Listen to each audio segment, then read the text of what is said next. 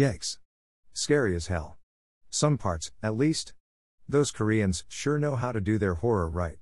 Confusing and strange too, but scary and a bit sad. Truly the stuff of nightmares. Why can't mainstream Hollywood make films this gosh darn scary? This movie barely had a coherent plot, yet it still managed to be more effectively chilling than most of the stuff out there. Granted, it is a bit slow, especially at the beginning. And the fact that very little of what happens in the first 2 3 DS makes any kind of sense is going to lose some people. It almost did me. But I'm a trooper and stuck with it, and I'm glad I did because it really paid off scare wise. God. It's all subtle horror, though horror may be too strong a word for it. It's more of a psychological thriller wrapped in a ghost story, Sort of. And most of it is vague and symbolic up until the end when things are finally explained and you realize that it wasn't all a complete waste of time after all. The weird structure isn't necessarily a fault of the film, American audiences simply aren't used to not having things clearly spelled out for them, myself included. In this, you always have some vague idea of what's going on, but just barely. And as the movie progresses and becomes increasingly weirder and more violent, its main story finally starts to emerge. It's an interesting structural choice that only pays off if the person watching is patient, which isn't always going to be the case.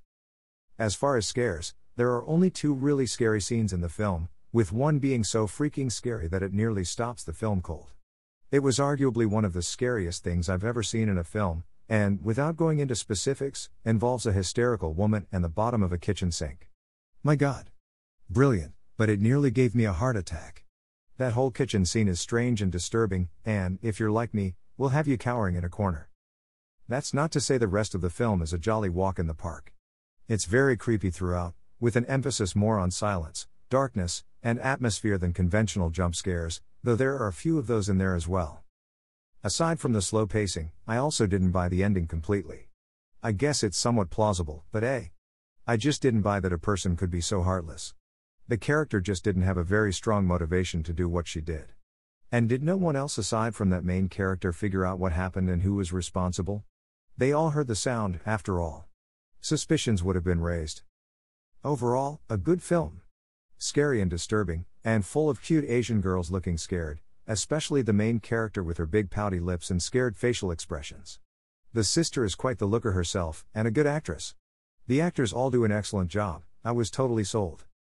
Worth watching, but be patient as it takes a while to get going.